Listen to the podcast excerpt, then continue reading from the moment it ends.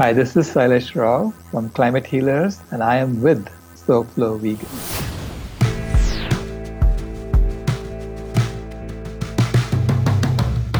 And welcome back to another episode of the SoFlo Vegans podcast. I'm your host and founder of SoFlo Vegans, Sean Russell. In this episode, we speak with Dr. Sailesh Rao, environmentalist, animal rights activist, and founder of Climate Healers. In this episode, we discuss the Prevent Year Zero campaign, Dr. Rao's background as an engineer, and how it helped his work. We look at his groundbreaking white paper on animal agriculture being the leading cause of climate change, as well as looking at the role of compassion and how it plays a major role in the work we do for others and ourselves. We'd like to take a moment and thank our supporters, whether it's leaving a comment on our website, sharing or liking our content on any of our social media channels. Your support keeps us going.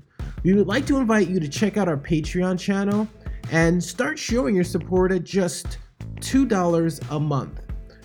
A major shout out to Miami Vegans for being one of our first supporters. So go to patreon.com slash SoFloVegans to see what we have cooking. So, with that being said, enjoy our conversation with Dr. Sailesh Rao on the SoFlo Vegans podcast. You are listening to the SoFlo Vegans podcast. And welcome back to another episode of the SoFlo Vegans podcast. I am your host and founder of SoFlo Vegans, Sean Russell. And on today's episode, we have none other than Dr. Sailesh Rao on our episode. Thank you so much for joining us.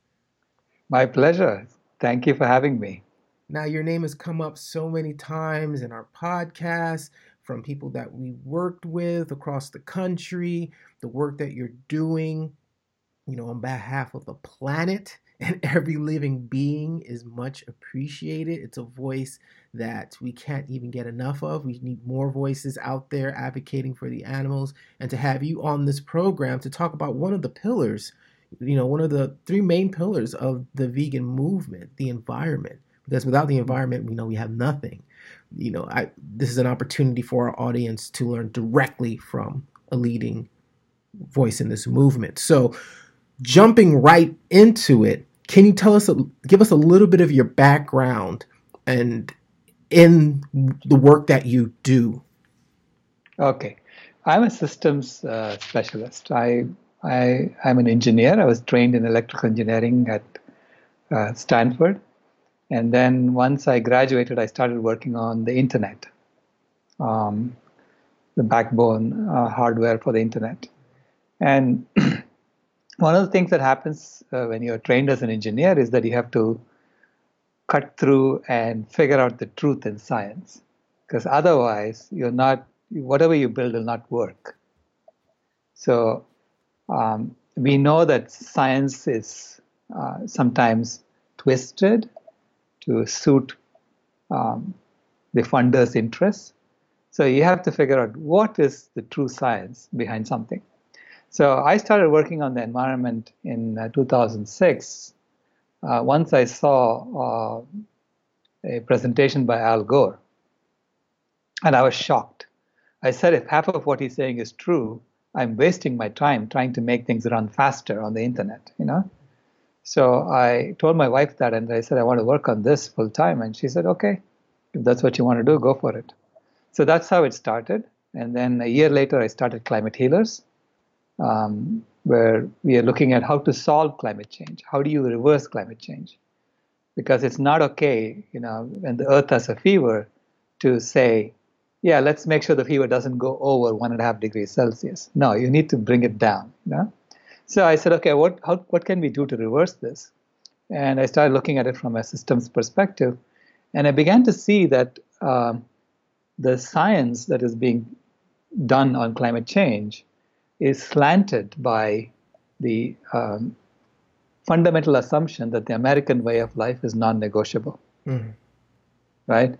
So, if you begin with that assumption, the American way of life is non negotiable, a consumer economy has to be promoted, then you start slanting the science to suit that. And I began to see signs of that happening. and I couldn't get Al Gore to talk about animal agriculture because it's even though it is one of the leading causes of climate change, and everyone agrees that it is one of the leading causes of climate change. It is one of the leading causes of it is the leading cause of desertification, of deforestation, of all kinds of other environmental issues. But only when it comes to climate change, they don't talk about it, mm-hmm. right? So I began to look into it and uh, study it more and um, and I realized it is the leading cause. It's not just one of the leading; it is the leading cause of climate change. Our entire way of life is causing climate change. So it's literally as if you know our house is on fire, and uh, uh, when you stop throwing fuel on the fire, hmm. that's veganism. Okay. And when you ask your fellow residents to stop throwing fuel on the fire, that's vegan advocacy. So it's as simple as that. We have to stop throwing fuel on the fire before you can put out the fire. And then we have to rebuild our home. So there's a lot of work to be done beyond going vegan, but veganism is the first step. So it's it's literally, you know, you have to create this new system of normalized nonviolence and um, and actually implement uh, Dr. King's dream, mm. right? and we have to implement his dream. This is nature is telling us you can't wait any longer. You have to implement the dream.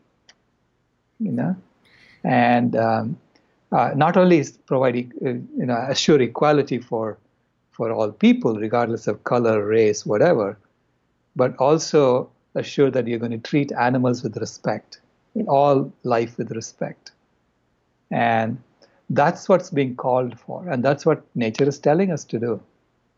So one of the things you said is that animal agriculture is one of the le- is the leading cause for climate change. So right. right now, the understanding from the research and what's being put out there, even from the vegan, some people within the vegan community, is that it's the it's the use of fossil fuels. It's that's the leading cause of the carbon that's right. um, you know the, what's being released from that. So can you right. explain? You know, and I I the white paper that you put out was the main reason why I got you on this podcast because after I read it, it was like everything is is cleanly laid out. You have the facts, you have the figures. It's not anecdotal. It's you know you go through it and you you you come out with okay, this makes sense and how you're describing it. So one of the big takeaways from it was uh, how methane uh, methane's relation to to what's being emitted into the atmosphere, how that changes right. over time and eventually becomes what we now are uh, calling, you know, the number one contributor to to climate change. So can you go into that part of of um Right. Yeah. So um, fossil fuels are the leading source of of carbon dioxide that we are emitting into the atmosphere. But animal agriculture is the leading source of not emitting CO2. Meaning, if you didn't have animal agriculture, you can start sucking down the CO2 that's in the atmosphere.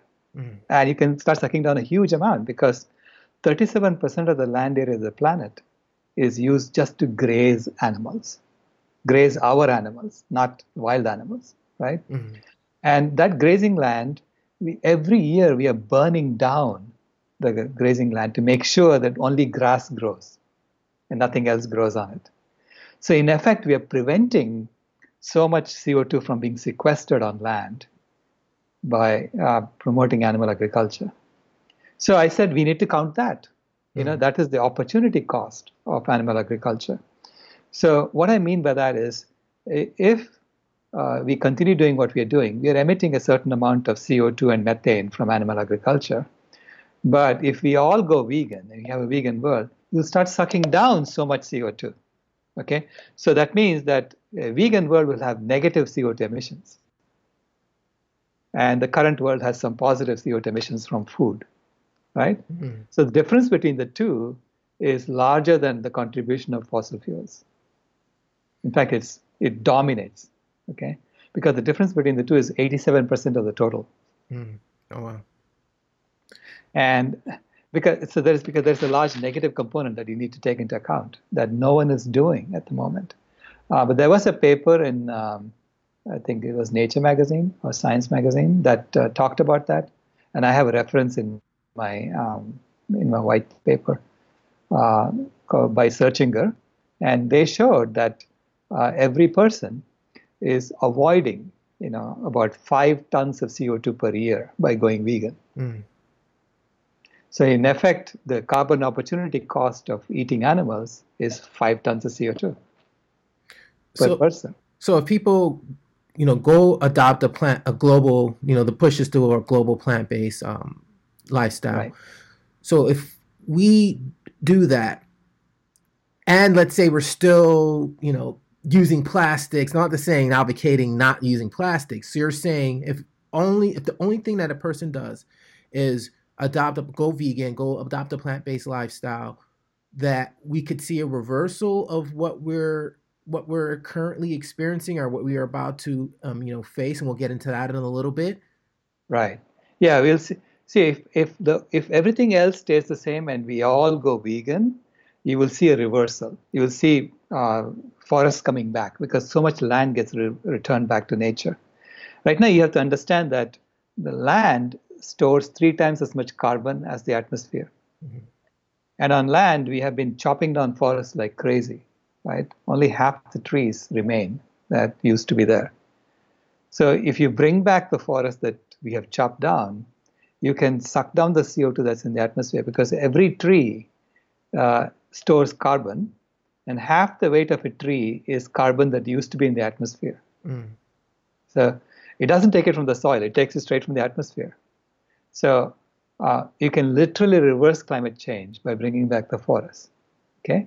Mm-hmm. Now, what happens when everyone goes vegan is that the entire system of normalized violence that we are living in today okay, has to change, has to transform, because we are forcing it to transform by saying we are not going to be violent to animals at all.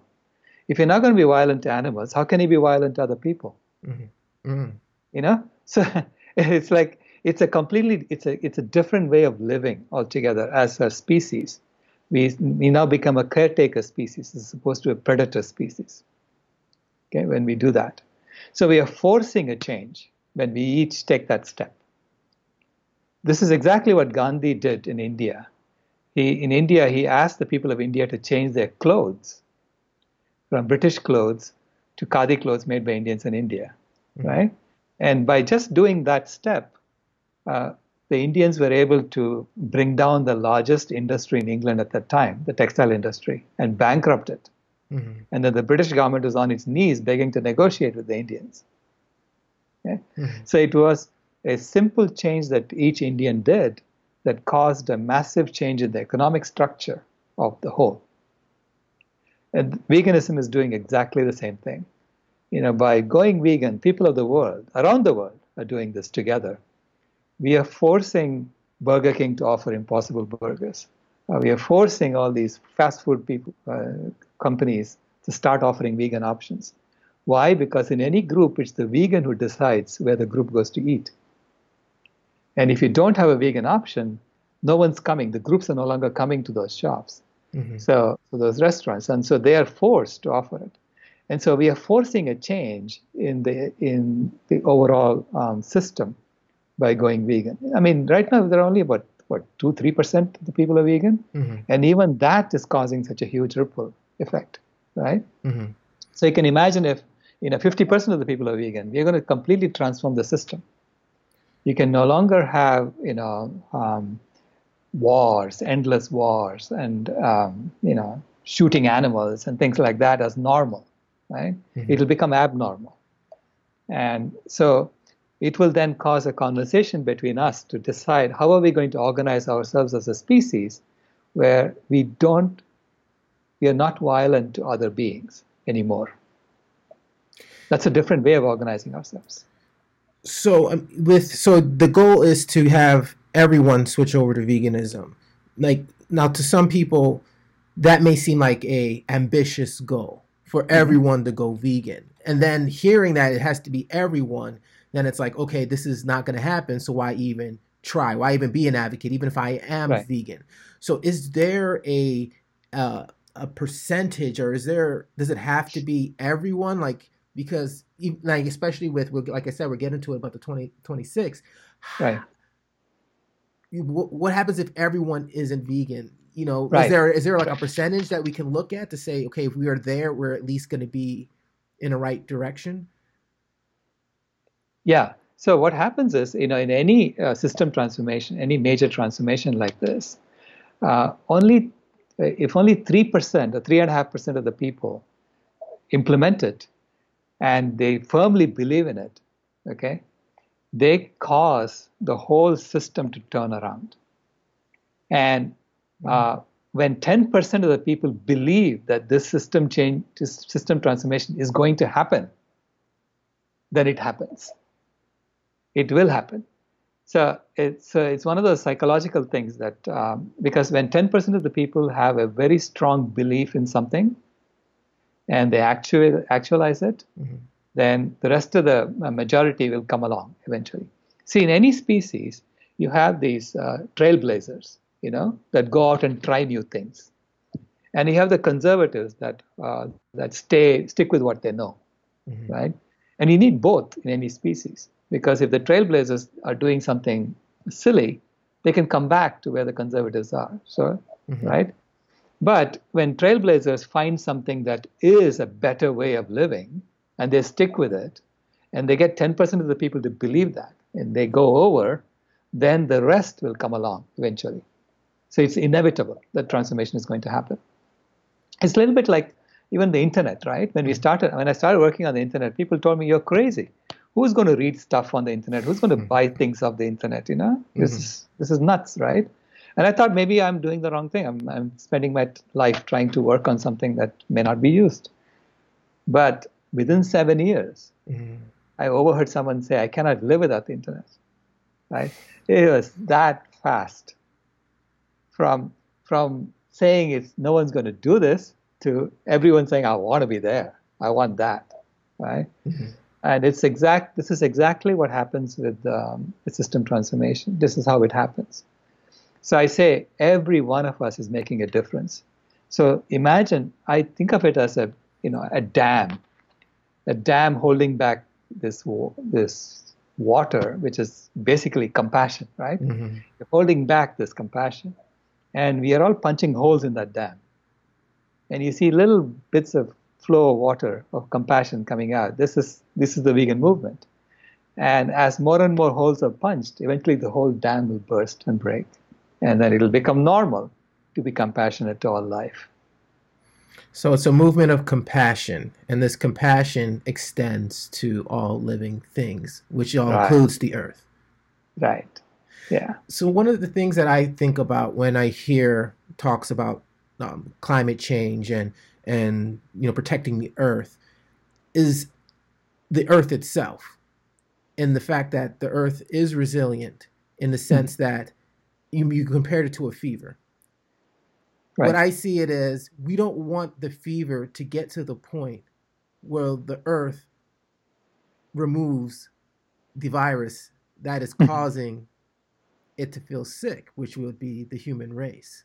So Right. in reality, you know, if people want to look at self-interest, if they're so far removed from the earth, as silly as it may sound, you, you know, being an advocate for climate, ch- you know, being addressing climate change is actually making sure that you have a place to live, that you your family has a place to live. And another thing too, even within the vegan community is is that conversation of compassion. Right. It's it's the compassion is for yourself as well Mhm. and understanding where you are, having that inner dialogue of how you're being in the world, because that shows, and you know what what you see is is a reflection of what you're emitting. Um, Right. So, so do you do you see that conversation happening in the vegan space? Because you know, as far as yes, you could be an advocate. Yes, you could be compassionate to the animals and to the environment. But what about self compassion? Right. So we uh, we did a documentary called "A Prayer for Compassion," Mhm. uh, where we talked to a lot of uh, religious leaders and um, uh, leaders of the world and asked them about you know compassion for animals and how is that part of our um, upbringing, our religion. And everyone agreed that you know compa- compassion for all life is the foundation of all religion, and it always begins with self-compassion. Mm-hmm. Because unless you're compassionate to yourself, you can never truly show compassion to others, right? Mm-hmm. So it always begins with that. The inner work um, is the foundation of of all compassion. And I see veganism as an ethical stance, as an ethical stance in which we are deciding how are we to live among others, right? Mm-hmm. And and also uh, when we tell the story of Earth as being some passive being, passive thing that we are acting on, simultaneously, you know, I, I think that comes from a position of um, hubris from mm-hmm. our perspective. The Earth is very resilient. She has been around for what four and a half billion years, and life has been on Earth for three billion years, and life has survived worse things than us, right? Mm-hmm. and and she created us, right? So uh, we cannot tell a story in which uh, you know the evolution of an opposable thumb and a prefrontal cortex is a fatal flaw mm-hmm. in evolution that will kill itself, right? That's the kind of story we are telling now. Uh, whereas that's not the way, uh, you know, um, the kind of stories that I was brought up in. The the stories that I was told is, you're part of something much much larger. Okay, you are just a tool, an instrument, mm. and you have to do your job. You do your duty for the good of all, and let go of the fruits of your action. Mm. But that doesn't belong to you. It belongs to the whole. So we have to have faith that we are part of something much, much larger that's much more intelligent than we give it credit for, right? And so that's the story I tried to tell. Um, you know, at first I, I said, okay, maybe, uh, you know, when I started working on the environment, I, I got very depressed. I thought maybe everything I was taught was wrong, and we are going to hell in a handbasket. You know, that's exactly what we're doing. We're killing ourselves off. And and then when my granddaughter was born, uh, she literally changed my life. She mm-hmm. changed my perspective because I went to see her when she was a month old, and I was I held her in my arms, and she looked up at me and gave this smile, mm-hmm. and I realized she belongs exactly as she is. Yeah, I mean, she is part of life, you know, and we are all part of this something much much larger, and and so I said we have to find that story because we t- we tell stories and based on those stories we determine how we act right as a species this yeah. is how we coordinate in our, our, actions among billions of us because we buy into a common story uh, and then we play play a common game in right now we're playing the game of money right yeah. and so the story that we tell where we don't belong in nature is a story that's self-perpetuating that sort of you know once you tell that story, you you really believe it, and then you start acting like it, right? But when you tell a story that you do belong in nature and you belong exactly as you are, and as part of that, we are going to transform ourselves, as if we are a caterpillar turning into a butterfly, mm-hmm. right? Uh, so we'll transform from a predator species to a caretaker species. And then when you uh, tell that story, people say, hey, yeah, I, I prefer that story. to what is being told today, right? So I try to find that story. And in that story, what we have been doing so far is we have been heating up the earth. We've been heating up the earth over the last 10,000 years, and we've done a great job of it. And we did that by burning down forests uh, and by having this killing machine kill things, right? So mm-hmm. we, we heated up the earth and we kept the temperature constant for first 10,000 years. And then over the last 200 years, we have increased it by one degree Celsius. And in the process, we have now understood what we did. So we have the science now to back up what we what I'm saying. Mm-hmm. And and now we have to start cooling down the earth. Okay, and we have to then maintain the temperature where it uh, at the at the thermostat setting. So we become like the thermostat species for the planet. Mm-hmm. Okay, uh, we have the responsibility because we now know as a species we can change the climate. And once you know you have that power, you have the uh, ability to use that power for the good of all, mm-hmm. right? So we can use that power for the good of all. So that requires us to change how we organize ourselves, right? Because uh, uh, what we did to heat up the earth is we created a system of normalized violence. What we have to do to cool the earth is to create a system of normalized nonviolence. So we literally have to implement Dr. King's dream. Mm-hmm. Uh, right? It's a dream we've all. The dream of equality for all life is a dream that we have all had. You know, it's part of our constitution. Mm-hmm. We even say all men are created equal, and then we said, okay, men also means women. It also means children. you know, and eventually men really means all beings. It's all beings are created equal, and so we now have to actually implement it. And can we not do that? Of course we can, right? Mm-hmm. So it's up to us to figure out how to organize ourselves and how to um, how to make decisions, how to make uh, how to lead our normal lives. So we need to lead a normal lives, and the planet must thrive. That is sustainability. If you lead your normal life and the planet dies, that's not sustainable. Mm-hmm. Right? So we know that. So the quest for sustainability is the quest for Dr. King's dream to implement his dream, to actually do what we say. Mm. You know? One of the things that I come across um, on a daily basis is in, in relation to compassion, mm-hmm. is in how I respond. You know, posting these videos, the podcast, the articles, you'll get the occasional, I'm sure you dealt with this plenty of times, get the occasional response you right. know, what about bacon or they need milk or whatever, whatever the quick, right. funny, try to be funny remark is. And I find myself in practicing compassion, not being quick to respond. Mm-hmm. You know, you know, responding with a thank you, or responding with a like, mm-hmm. and that usually diffuses what's going on. But at the same time, I want to be mindful of not being a passive voice. So I use my communication as my advocacy, my communication of having these interviews, showing what's happening, showing the activists, showing the advancements in the food industry.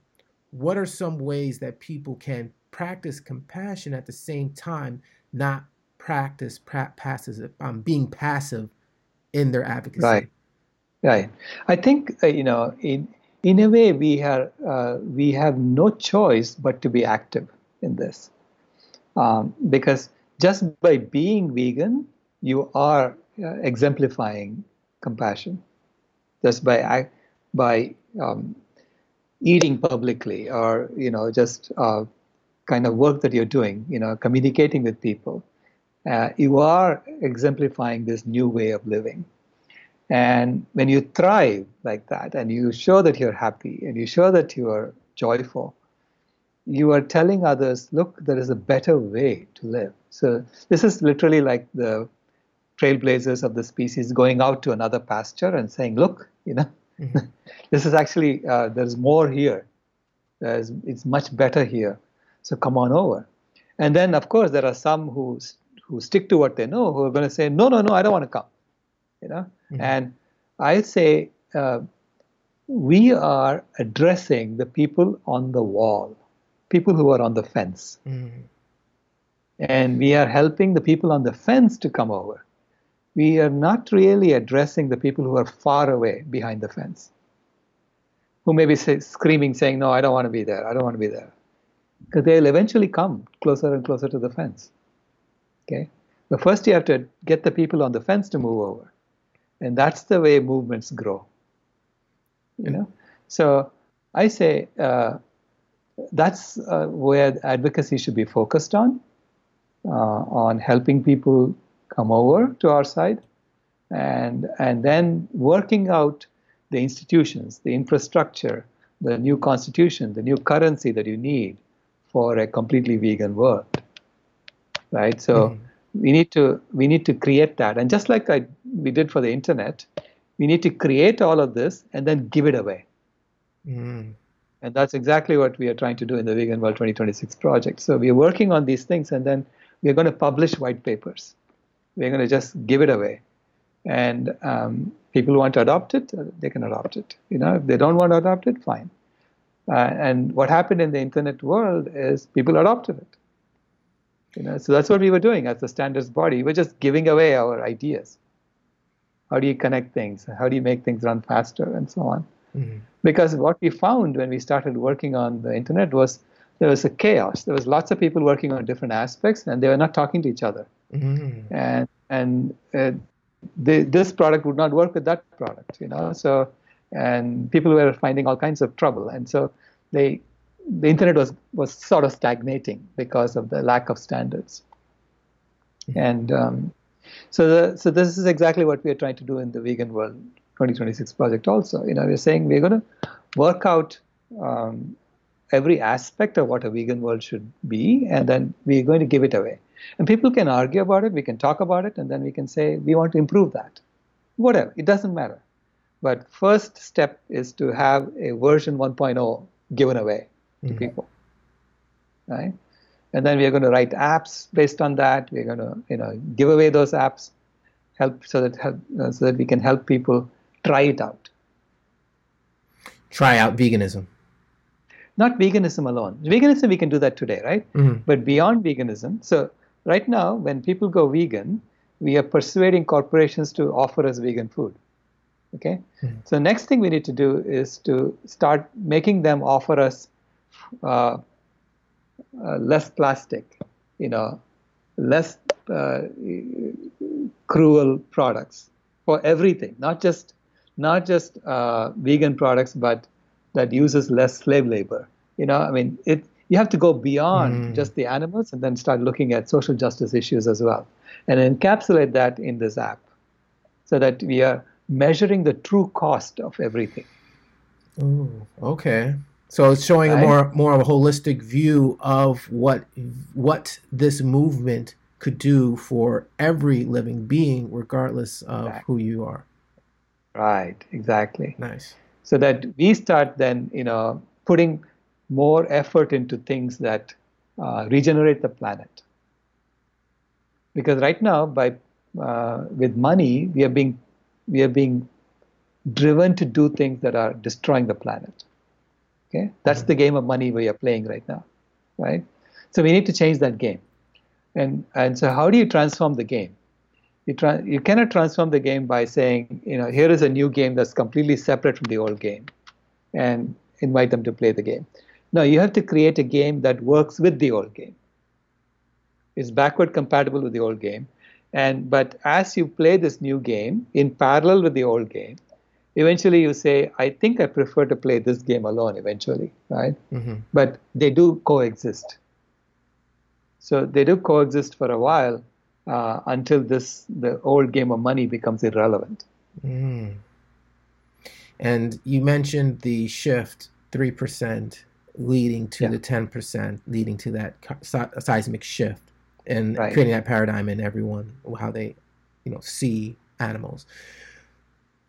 We we're about at the two percent right now, mm-hmm. globally. So what does the 2026 project like what are some of the things that you have implemented now i know you went over a little bit of it but what are some of those things that are get people hopeful listening or watching this that we are going towards that 3% well yeah so in the 2026 project uh, we have uh, created study groups and uh, task forces so a study group is where we really don't know the solution yet and we are studying you know looking at uh, various options that are out there and trying to figure out what our recommendations should be. A task force is a study group that has that is now implementing a recommendation.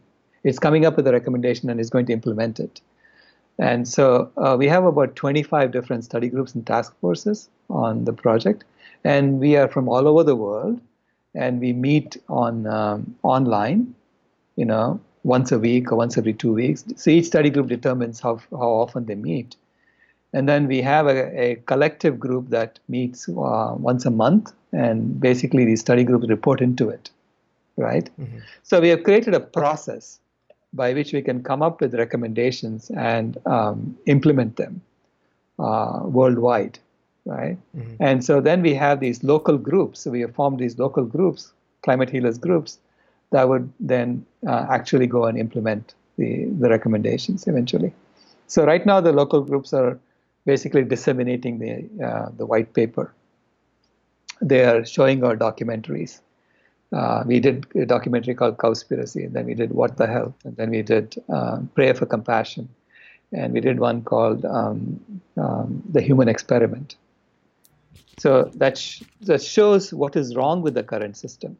So, so once you eliminate what's wrong with the current system, you have to show a new system. You have to work on a new system that uh, inspires people, and that's uh, what we're doing in the project, right? Mm-hmm. Um, so I, you know, we have a website called climatehealers.org, and anyone who comes to the website, you can you will see a uh, pop up that will ask you if you want to take a survey and if you take that survey, then you get on Basecamp and you choose which study group you want to work on, and you know, or you can even propose a new one that you want to work on. So uh, that's this is how we are organizing it, um, because we feel that the people who are on the internet should be the first to take the step of, um, because we have a choice. We we are the ones who will have a choice about whether to eat to go vegan or not, mm-hmm. A lot of people who don't have a choice, and I don't want to go force them to change something. Mm-hmm. So, what role was my my approach is community. You right. know, building these communities, supporting communities within communities, and bringing people together to create a sustainable lifestyle. You know, not just right. saying go vegan and then they're struggling trying to figure out where to go, where to even find climate healers so what role has the development of communities played in climate healers and the projects you're you're leading? It's central to it. Um, basically, this is all. Uh, every group is a is a local community, and what we do online is a global community, where we coordinate the actions of these local groups and uh, the study groups. So it is all about community. It's about uh, having a conversation um, between people in the community as to how are we going to um, organize ourselves in a non-violent system. Mm-hmm. Okay, so that's the core of it. We have identified seven core shifts, and and it's about you know making sure that everything we do fits within those seven core shifts.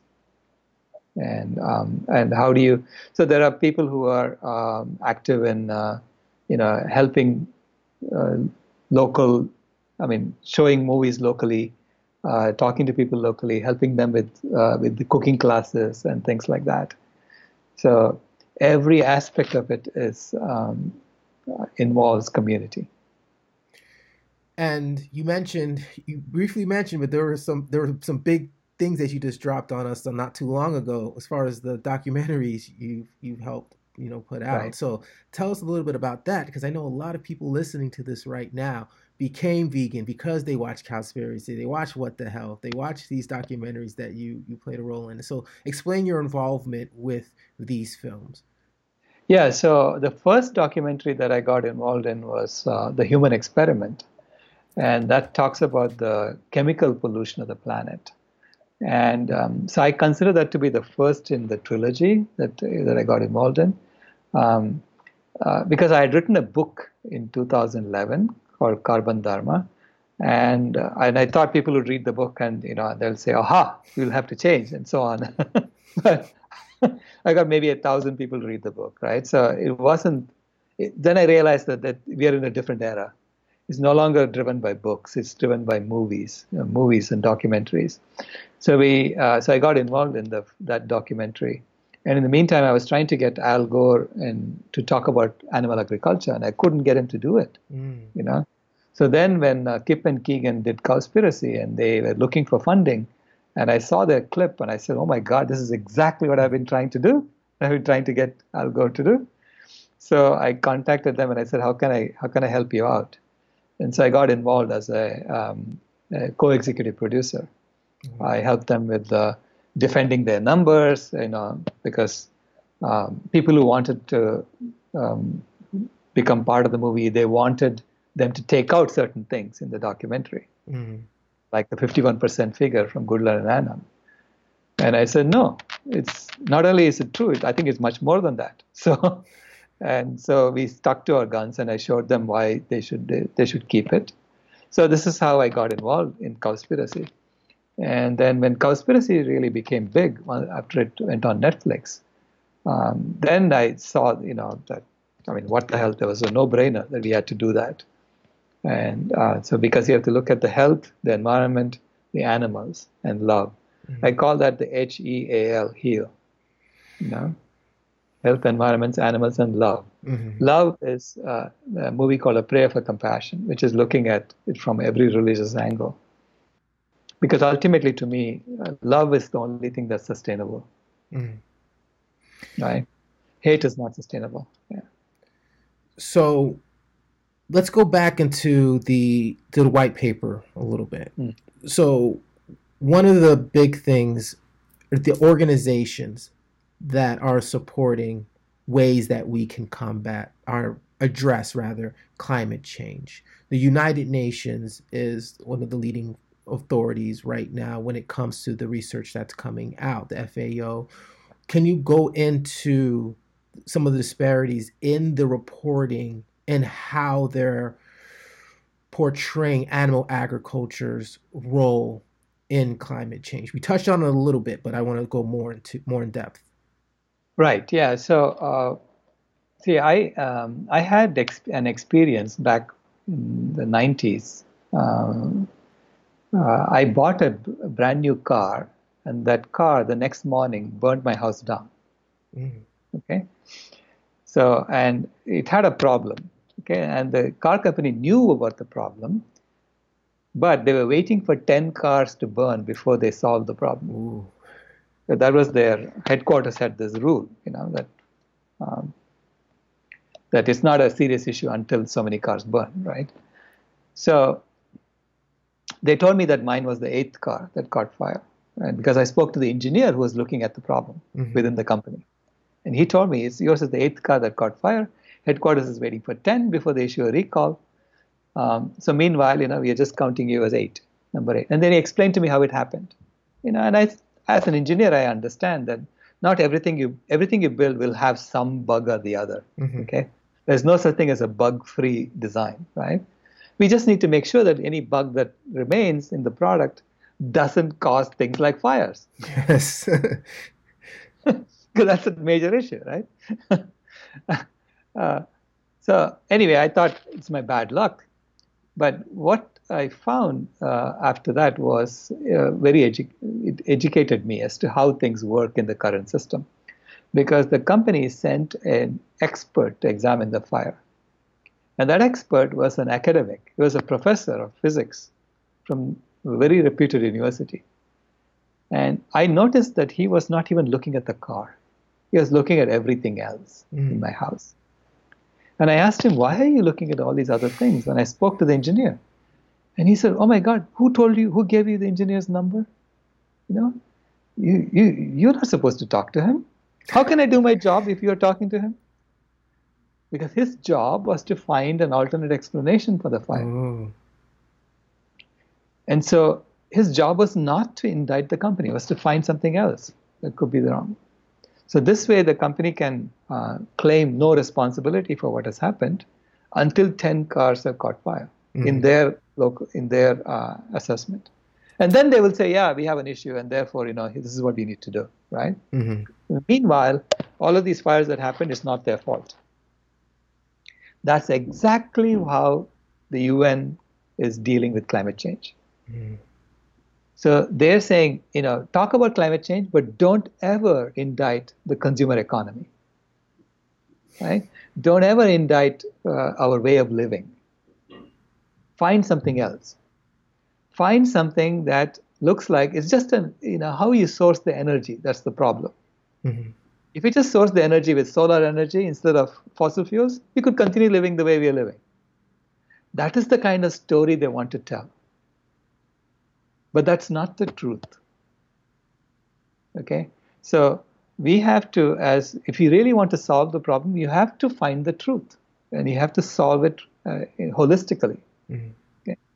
It is our way of life that's being indicted in climate change. It is our uh, inequality that's being indicted. You know, and maybe the powers that be are waiting for you know so many people to die off or so many animals to die off before they start telling us the truth. I don't know what is going on, mm-hmm. but what is going on is not right. So I'm saying, okay, we have to start telling the truth about what's going on. Now, I had been doing my own research and I had come to the conclusion that Goodland and Anhang's report was correct and that it's even worse than what they were saying because they had written in 2009 that 51% of all the greenhouse gases comes from animal agriculture. Mm. Back in 2009, they had said that. Mm-hmm. Right? And uh, these were two scientists from the from the World Bank, and they were environmental assessment specialists. And the scientists who were on the other side saying it's 18% or 14%, whatever, they were agro- agroeconomists. They were really not climate scientists. Mm-hmm. They work for the UNFAO. And if you look at their employment uh, record, you will see that they are really um, employed by the animal agriculture industry. Okay? Mm-hmm. So we are getting numbers from the industry on the other side. And the, the UN is saying that's correct. I'm saying, you know, that cannot be correct because the industry has an axe to grind, you know. It's going to be biased. So the science that comes out of biased sources should not be accepted. The science has to begin with an unbiased view. Right? Mm-hmm. Uh, because there's a lot of biased science out there. So you have to sift through it to see what is really true. And only then can you build something that works. Only then can you uh, create something that's lasting that's sustainable right mm-hmm. so as an engineer i'm trained to look for that and so i saw that and i said you know uh, i'm i'm not gonna I'm, I'm just going to ignore that and i'm going to concentrate on animal agriculture so i started working on just telling people about veganism and so on but the white paper came about because uh, jane Velez mitchell came to me and she said you keep doing you keep talking about veganism and why we, we have to do go vegan for the environment can you just write down why you do that? Mm. Can you just write a white paper as to uh, what is the real cause of climate change? I said, okay. I mean, I'll put down what I know. And that's how the white paper came about. And I wasn't. I mean, I was surprised when it uh, when it got the attention of so many people, uh, because I thought it would be common among people who who are in the know. Mm-hmm. They all know, but I didn't realize not many people know. You know, so no, the the like like I mentioned at the beginning of the podcast, I I was doing so. This is this was my process. I I have a show called Soulful Vegans Experience where we put out news clips every day. Then we had the Australian fire, so I wanted to do a piece on that. But then everyone was doing a piece on that, so I wanted to get to the root cause of it. So I started doing research on climate change, doing Google searches. You know, saw everything that the UN put out. Um, you know, a lot of big websites, what have you. Then I came across your paper and read like the first, you know, maybe one, uh, you know, tenth of it, and I was like, oh, this is different and it kind of aligns with some of the things I've heard, you know, documentaries, what have you. Read through the entire thing, and it was the first time that I actually saw the facts and figures, you know, that broke down why we're saying this and right.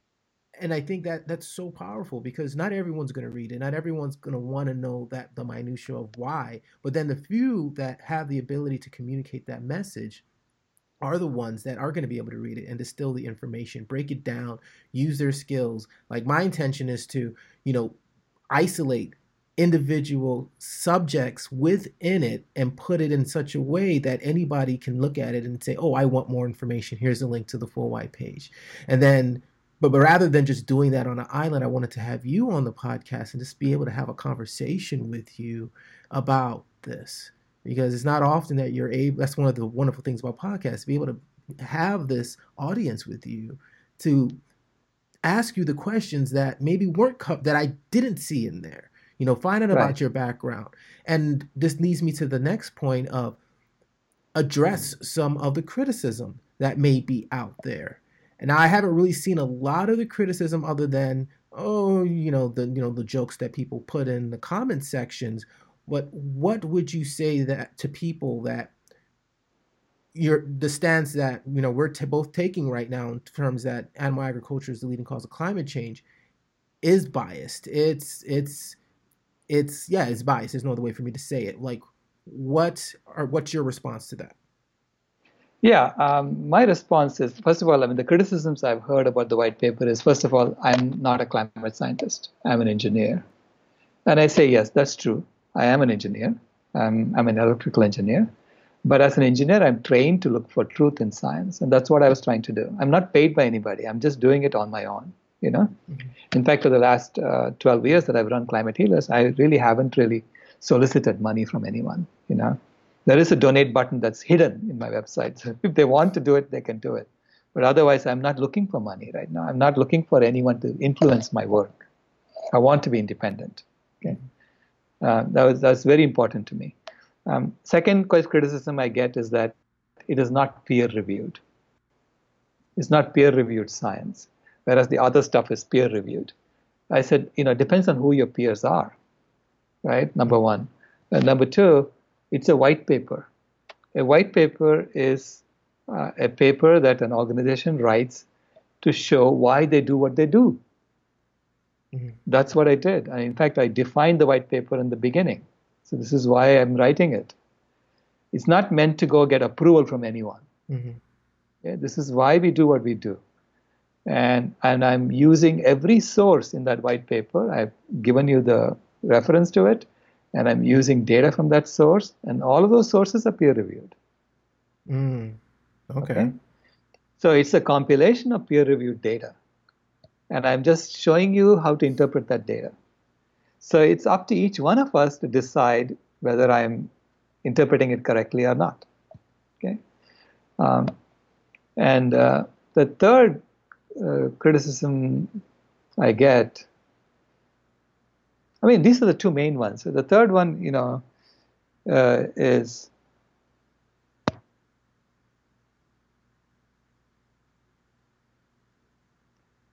how can how can all these scientists mm-hmm. look at this and come up with exactly the wrong conclusion? Mm-hmm. How can the UN IPCC, it, which has 2,000 scientists, come up with this wrong conclusion? Right? And you are showing, you are taking the same data and you're coming up with this conclusion. How is that possible? Are you telling us that all these scientists are on, in on some conspiracy? And I'm saying, no, that's not how it happens. Every scientist is doing their job, okay, sincerely. And then the IPCC is a political organization. It's an intergovernmental panel on climate change. Okay, if you look at their process by which they come up with uh, their recommendations, you will see it's a very political process because all the nations have to agree mm-hmm. on what is written in the IPCC report. And so, for instance, I use, uh, I mean, I have a couple of webinars that I've done on the white paper where I go into details on each section. And in the second webinar, I showed, you know, the way the IPCC does, for instance, modeling, how to do, how to put out the model for, say, CO2 and how CO2 um, uh, behaves in the atmosphere they take, they ask people, they ask scientists, show us the results from your model. Okay? Mm-hmm. So they got like 15 different model results. And they are all over the place. model results are all over the place. As an engineer, if I were building something based on these models, I would tell these 15 people, get together in a room and figure out who's correct. Mm. Because I'm building something real, you know, with this. So I need to know what is true. Mm. Instead, what the IPCC does is takes an average of all the models. Mm-hmm. Now, they're soliciting from 15 different sources. Who knows how many of those sources were all, you know, from the same model, right? Mm-hmm. People just copied a model, just tweaked a bit, and then they gave it to you. So there is a lot of bias built into the process. Okay? Mm-hmm. And then you look at the model itself and you say it doesn't even correspond to physics, the way physics works. So when you pump up CO2 into the atmosphere, it doesn't come down as the sum of exponentials. It'll come down as a product of three exponentials. We know that too. Mm-hmm. So I even show how it will work. You know, if we put out CO2 into the atmosphere and let's say the ocean wants to absorb it fast, mm-hmm. it's going to absorb it the fastest. Then the ocean and the atmosphere will reach a balance first. It's like you know you put a big bucket and you're connecting it to a smaller bucket with a big hose. Mm-hmm. The two are going to level up first right? Yeah. And then the third bucket will start leveling up because the third bucket has a very tiny hole that connects it to the first two buckets. right? Mhm. So that's how physics would work, but that's not how the IPCC models it. And so those are all things I point out as, as to how a political process can distort the science. Okay. And um, so it's so out of all of the the criticisms you've mentioned, none of them were really attacking the data. It's No. it's it's more about looking almost like the uh, examiner going into the garage, Exactly. looking for everything else except the information that you're putting out because they can't they can't really refute it. Right. Yeah. So that's that's that's that's interesting to hear. Um, what I do want to know is, you know, Les living in South Florida. Um, this is this really hits home, and especially with um, sea level rise. So, what are some of the things that people can look forward not not look forward to, but could expect to happen in 2026? So this is a number we've said multiple times in this podcast. So, what is Right, yeah. significant about 2026? What is significant about 2026 was uh, I did a calculation back in 2016 that at the rate at which we are killing wild vertebrates, wild animals, we are on track to almost wipe them out by 2026 if we continued killing the way we were killing them. And um, so when I did that calculation, basically it's an exponential process, right? So there's a process by which, you know, as the economy grows, we're killing more and more animals because we have to feed the economy with these animals, the bodies of these animals. And so uh, when I did that calculation, I realized that I, we have to create something on the other side to pull us away from this abyss that we are going to get into. Mm-hmm. Because if we kill all the wild animals, we are going to be dead too Mm-hmm. right? So I said, no, th- that means that we have to create a, a, um, a project or a, an impetus for a completely vegan world by 2026. That's like, you know, people will say, oh, that's crazy. You're looking for a completely vegan world by 2026? It's never going to happen. But you may know that's never going to happen, but that's our goal. Mm-hmm. And if we use that as a goal and we pull people along, we're going to stop us from killing off all the wild animals by 2026. You know what I mean? Yeah. So that's the idea. Is you have to create a big pull on the other side, and you have to put a date for it, so that people get inspired by the date, and then they think about the date and they ask you, why did you come up with that date? And then I can explain to them that we are on track to wipe out all the wild animals if we keep doing what we're doing. You know, and so that brings that into focus. So this is why we started it with the with the prevent year zero, you know, campaign. Mhm. So we had a video saying we have to prevent this year zero from happening, where we are on track to wipe out all the wild animals. Because just like we killed all we killed all the wild animals with the fires, Mhm. you know, we've been killing animals in the Amazon for growing more cattle, and we shoot animals when they come near our livestock. So, I mean, there is a whole campaign. There's a killing machine at play, and in the ocean, we are using satellite technologies to find the last remaining fish and catch them. Wow. Okay, so that's a there is a killing machine that we have launched and that we have that has been uh, operational for ten thousand years, and that's sort of invisible to us, Mhm. and that's supplying us with all the products that we are consuming, right? Mhm. And that killing machine has to be halted. We know that, otherwise the killing machine is not sustainable, right? Mhm. So if you talk about sustainability, sustainability is non-violence is sustainable. Violence is not sustainable. Killing like that is not sustainable. So we know you have to halt that. But people are distracting us from looking at the killing machine. They are showing us the burning machine. That's the main problem. That meaning the burning machine is the main problem, you know. Mhm. And if you can just instead of burning, if you could just collect solar energy, you'll be fine, right? Mhm. don't look at the killing machine. And I'm saying, no, this is why I'm trying to put the light on the killing machine. This is why we did the 2026 project. So this way people ask you, what is 2026? they get into it, you know? So so you started in 2016. 2016 is when I did the calculations. And then I was reading a story to my granddaughter in bed. And at the end of the story, she asked me, Grandpa, who were the first human beings? Mhm. And I have promised her that I'll never ever lie to her. So I tried to explain to her about evolution.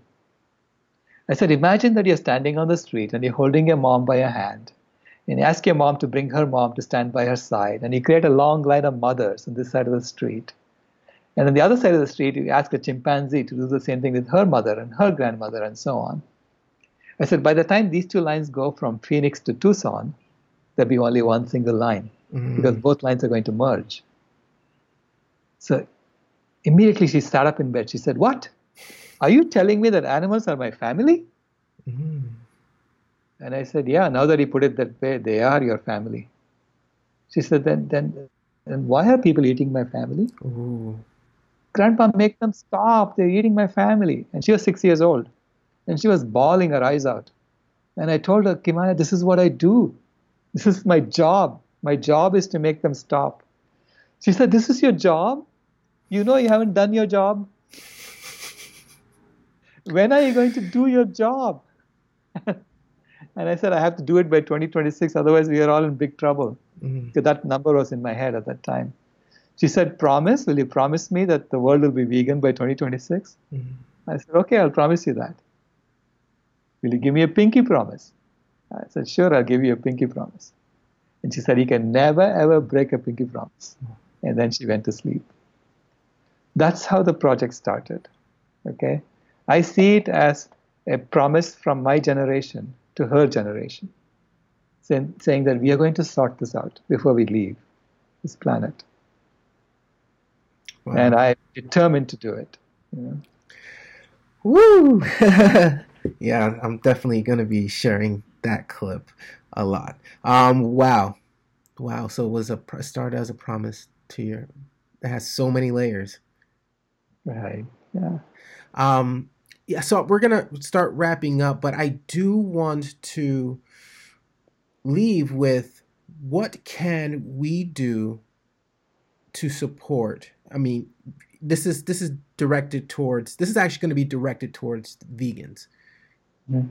Now, what can uh, so let's say we we decide to go vegan. Maybe it's our first week or first decade. What else can we do to make this happen 2026 happen Right. Um, I'd say, you know, please take the survey and join us on Basecamp.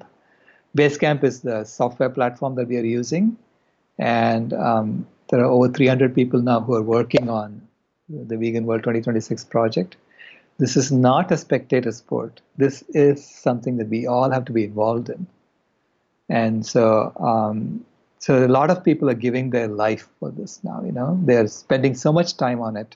I see them, you know, uh, constantly being on Basecamp and uh, organizing meetings. You know, advancing our knowledge about how to create a non-vegan, uh, uh, how to create a completely vegan world, because there are so many layers to it. Because we have created a world of violence, and it has happened organically over the last 10,000 years. So, to uh, creating a world of non-violence in which we live in a very non-violent way is a very conscious act. Okay, and that needs to happen within the next six years. so you can imagine how many questions there are, right, mm-hmm. as to how we do things, and all those questions have to be addressed in a cohesive way, so that they work with each other. Um, so uh, that's a huge project, and so that's where I ask people to put their time and energy into. I'm also going to do a um, two and a half month tour of America and Canada. Mm-hmm. Uh, it's a road tour. I call it the Pinky Promise Tour. Mm-hmm. So my granddaughter is going to join me towards the end of the tour, and we are visiting, you know, lots of cities. So the tour um, itinerary is being worked out. So it's going to start on April 18th and end in July. Um, and uh, uh, my goal there is to go and talk to people about this Vegan World 2026 project, about Basecamp, and get them to join and to form climate healers groups in their area. So I'm basically addressing vegans, you know, uh, showing vegans that they're part of something much, much larger than they thought. that it is uh, it is a movement that is going to happen. You know, we are going to have a vegan world because I cannot break my pinky promise. And I want to invite you to consider South Florida for one of your stops. So mm-hmm. Vegans would love to work with you. We're going to be hosting a film festival. I'll be having a, this is probably the first time anyone's ever heard that we're making this announcement. So we would love to have you speak, talk about what's going on. We'll do everything we can in our power to bring the community out to hear you live and in person, especially after, you know, being you granting us this opportunity to speak to you on our podcast. We would love to have you in person in South Florida so we can address this together as a community. So we'll talk offline more about this, but I just wanted to make sure I, you know, put South Florida in the running for your tour. Thank you. All right. So with that being said, any... thank you so much. I will tell my. Um, Sorry, I was going. I was going to say I'm just going to tell my because we have a, uh, a, group of people who are working out the tour. I'll tell them to include South Florida in it. Thank you for even considering us. We appreciate it. And um, like I said, if you need any more information, reach out to me and I'll send you some stuff. But with that being said, any closing remarks, anything maybe we didn't touch on that you would love to share with our listeners and watchers? Yeah, I know. I mean, I would say one of the um, uh, the core guiding principles of uh, climate healers is that compassion for all life is infinitely sustainable. And this is about human liberation, animal liberation, earth liberation, all being achieved together. So I call it human earth animal liberation. That's also heal. And with that, thank you so much. And where can we find uh, more information about everything that you're working on? You can find it at climatehealers.org. So it's uh, climatehealers with an S.org.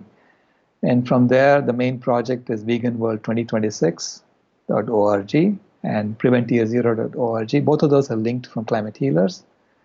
And the Climate Healers has a um, pop up for the survey that you can do to join the Vegan World 2026 project. So thank you so much for including us in your podcast. And, and thank you so much for being on the show. And of course, we'll have all the links that you need in our show notes on soflovegans.com slash podcast. And thank you so much for joining us. Thank you, Sean. You are listening to the SoFlo Vegans podcast.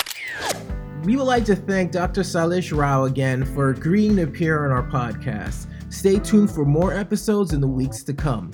We have podcast episodes featuring the team for Mastering Diabetes, Dr. Joel Kahn, and a whole lot more ready for you to enjoy.